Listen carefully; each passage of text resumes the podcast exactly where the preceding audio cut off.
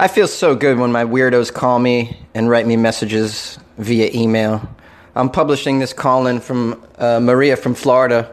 Uh, that she called in with that a, a while ago, but I, it was so weird. I held on to it. And Maria, Maria, you are really just cementing the fact that Florida people are weird.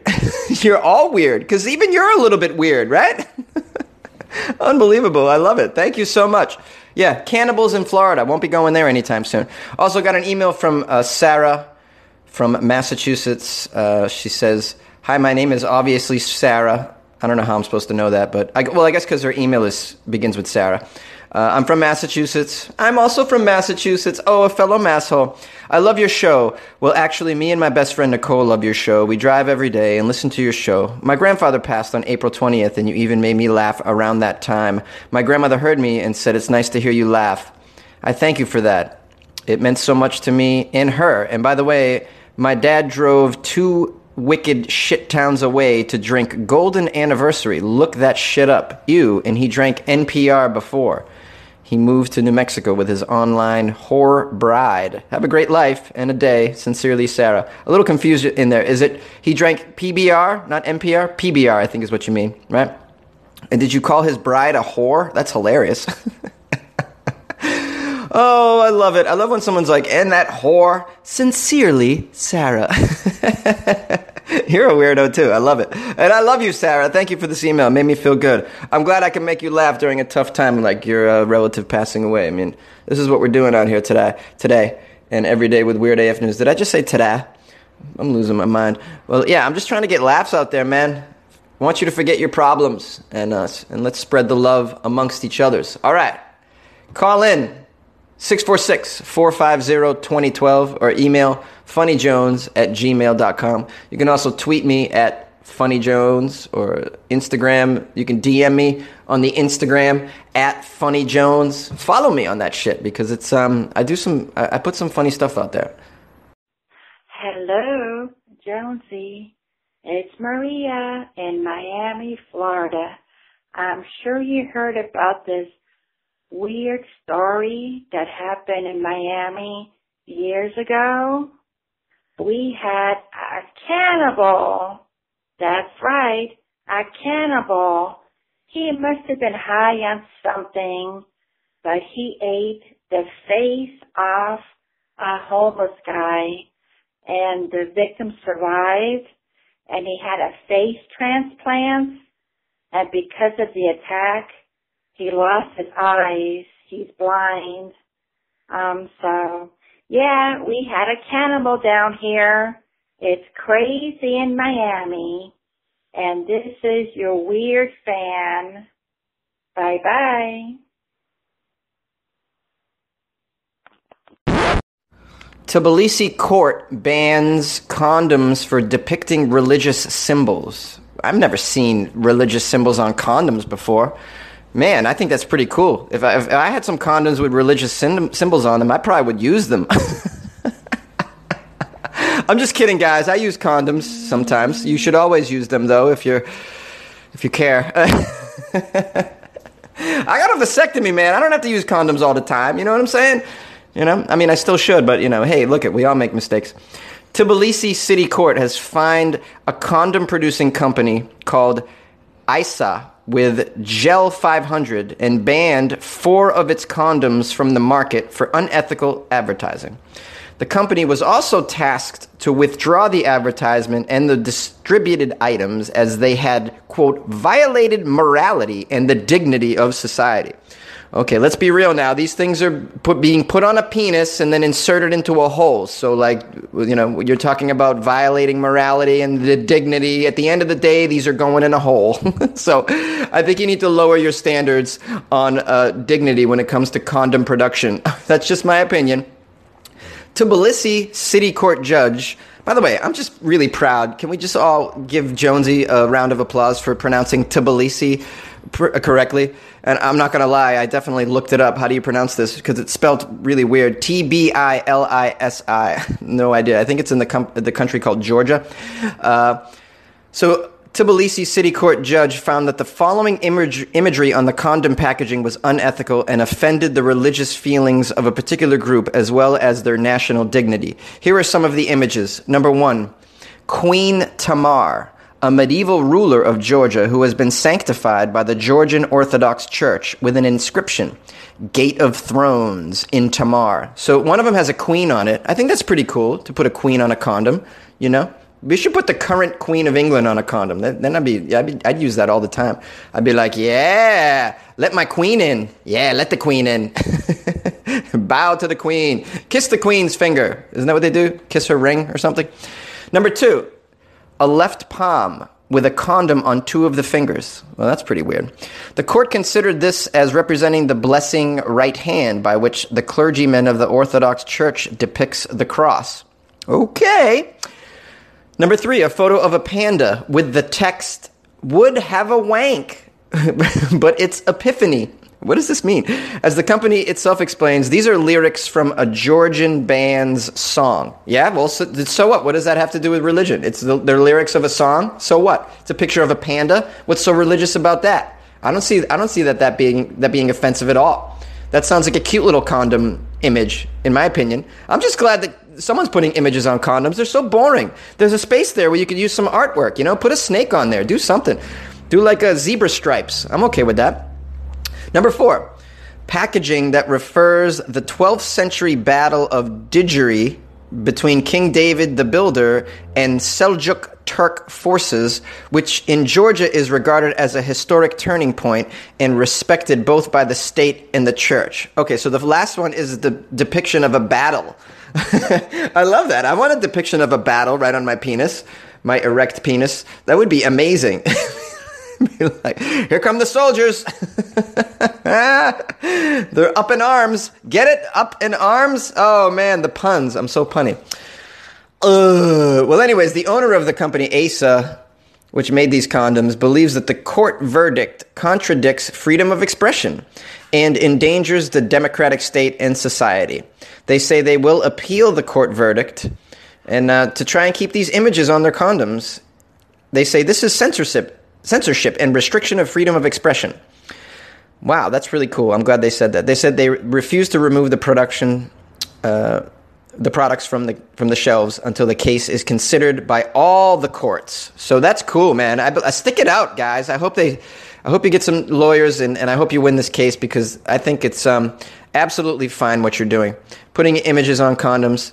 Some are religious or seem that like they might be religious. Others are just straight up cool. A battlefield? What the hell? Who cares? A panda? That's awesome. Put that on a condom.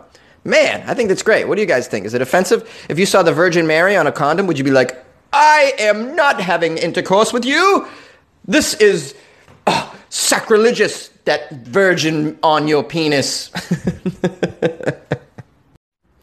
A study says that humans might soon be able to shoot lasers from their eyes. Now, this is a study I can get behind. I've been covering all these stupid studies like uh, scientists want to know if uh, people blink their left eye when they eat chicken McNuggets instead of their right. I mean, it's like a waste of time and resources. Now, building a laser that you can shoot out of your eye, that's worthwhile, I think, because I want to be a superhero. You know what I mean? I want to, I want to blast my enemies with lasers, or just use it for a PowerPoint presentation. Who cares? I want lasers out of my eyes. Is what I'm saying, guys. I think that's that's a worthwhile place for science to be spending their efforts.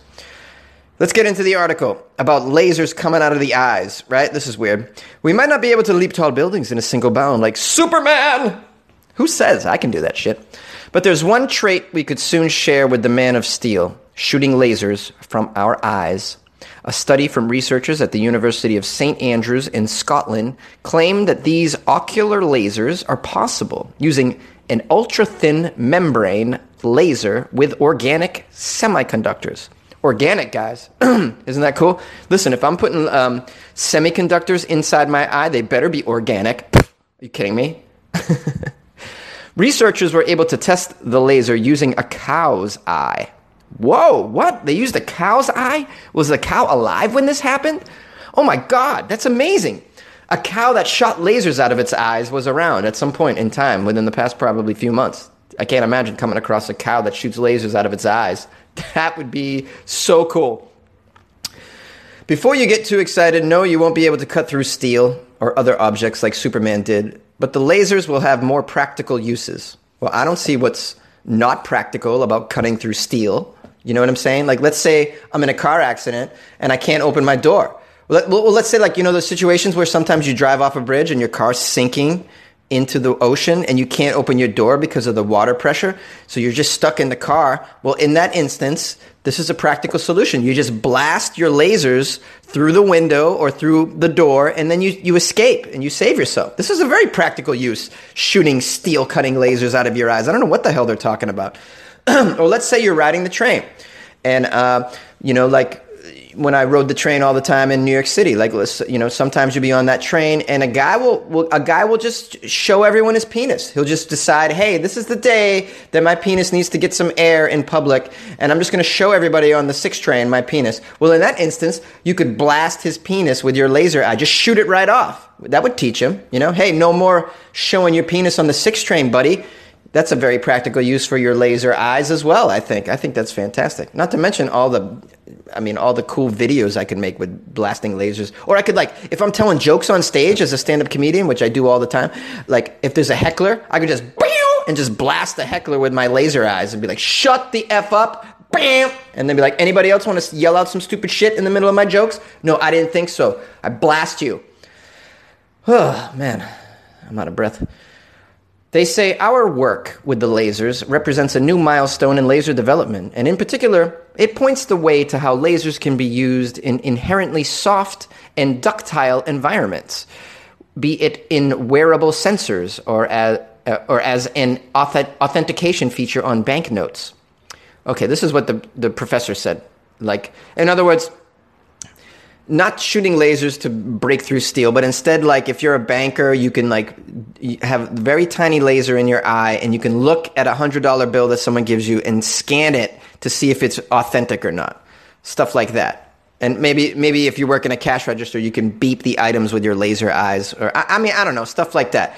Um, really, really simple things, not like I was thinking. Kind of boring, actually. I, I really want to blast things with my laser eyes. But whatever, I'll take, you know, this is just a stepping stone. You got to crawl before you can walk when it comes to lasers in your eyes, right, guys? Yeah. You agree. A Colorado family says that their dog was taken and then returned high. Yeah, the dog was high when it was returned. How did this happen? Of course, it happened in Colorado where everybody and everything is high. Lori Thompson of Colorado Springs was watching her daughter's dog, but after leaving the dog outside for a little bit, the dog was gone, kidnapped, taken. Yeah, like a Liam Neeson movie. She told CBS that she got on Facebook and she posted everywhere, um, including the Humane Society, Craigslist, and even made posters and put them all around the neighborhood announcing that the dog had been taken. The dog was later returned to the family's front por- porch early the next morning and the Thompsons were relieved, but their relief was short lived when the dog started having seizures. His eyes were also rolled in the back of his head, and his eyes were wide open as he had this seizure, says the dog's owner. Following an emergency trip to a veterinarian's office, they were told the dog had been given a marijuana edible and was experiencing a THC overdose. Some non active THC uses can be helpful to a dog's health in small doses, veterinarians said, but active THC is a different story. Usually they suffer from ataxia, which is uncontrolled movement. They are wobbly, the pupils are dilated. Some animals get really excitable, some fall into a coma, some will have seizures. There's usually vomiting involved. It could be a very pleasant or unpleasant experience for animals. They all react differently. So apparently dogs don't act very well at all, um, which I had no idea. Not that I've gotten a dog high before. Um, I tried to get a cat high. That's a story I'll save for another time. Uh, but what a strange thing to do to take someone's dog and then give the, the dog an edible and then return it. I mean, is this some kind of practical joke? First of all, what a waste of money. Waste of your edibles. Those aren't cheap, those edibles. Not at all. Not cheap. You're just going to waste it on this dog situation? Not to mention you could have killed the dog, all right? Obviously this is this could have been way more fatal than it was. Hopefully the dog is okay. This is not a funny prank at all, in my opinion, um, and a waste of edibles. What, what's going on out there, guys? Come on, what is going on? um, Funny thing though, uh, and I'm going to refer to my friend Adam Hunter's joke. Adam is a very good comedian who actually has a comedy album that's out right now, and you should look it up and get it because he's really funny. His name is Adam Hunter. Really great comedian uh, who's extended a helping hand to me in my career out here. So I can't I can't pump him up enough. He's awesome. He does a joke about how he got his he got his dog high, and now the dog is. And then I think the punchline is something like, "And now the dog's trying to tell me that 9/11 was an inside job." something like that. Oh well, this is no laughing matter. This other dog.